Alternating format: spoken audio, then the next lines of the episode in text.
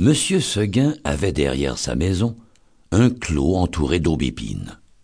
C'est là qu'il mit la nouvelle pensionnaire.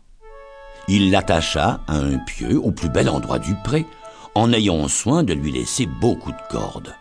Et de temps en temps, il venait voir si elle était bien.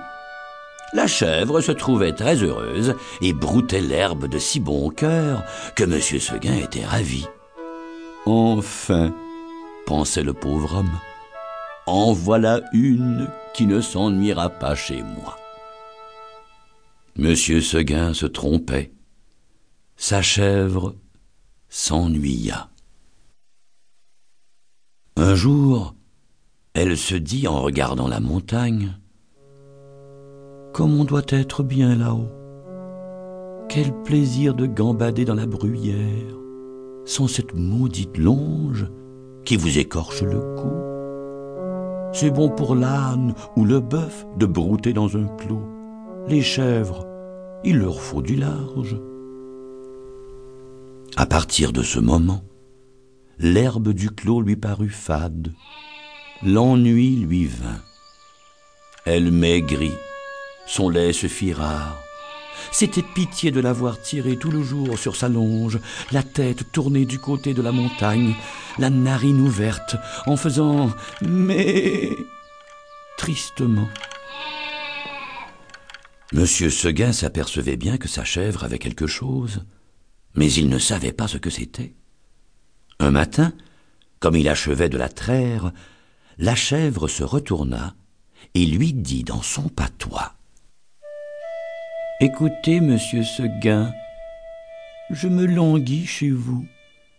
Laissez-moi aller dans la montagne.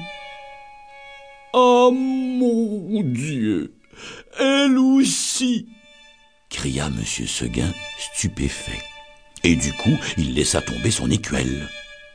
Puis, s'asseyant dans l'herbe à côté de sa chèvre, Comment, Blanquette Tu veux me quitter? Et Blanquette répondit Oui, monsieur Seguin. Mais est-ce que l'herbe te manque ici? Oh non, monsieur Seguin. Tu es peut-être attaché de trop court. Veux-tu que j'allonge la corde?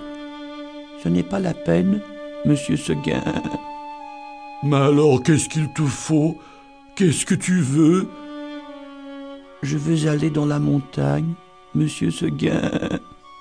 Mais malheureuse, tu ne sais pas qu'il y a le loup dans la montagne. Que feras-tu quand il viendra? Je lui donnerai des coups de corne, monsieur Seguin. Le loup se moque bien de tes cornes. Il m'a mangé des biques autrement encornées que toi. Tu sais bien, la pauvre vieille Renaude qui était ici l'an dernier. Une maîtresse chèvre, forte et méchante comme un bouc. Elle s'est battue avec le loup toute la nuit.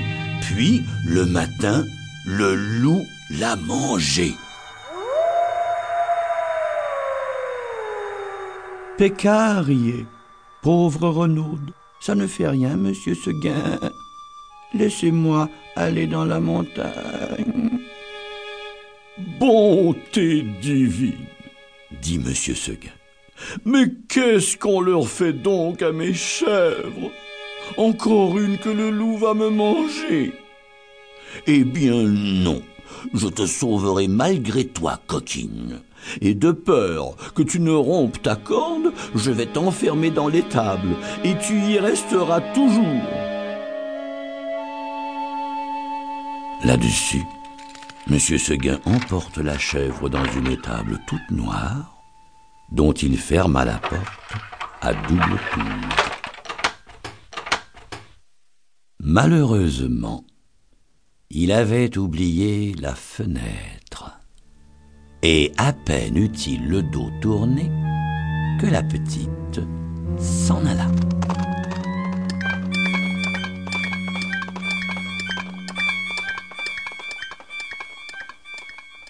Tu ris, Gringoire?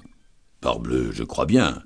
Tu es du parti des chèvres, toi, contre ce bon monsieur Seguin. Nous allons voir si tu riras tout à l'heure.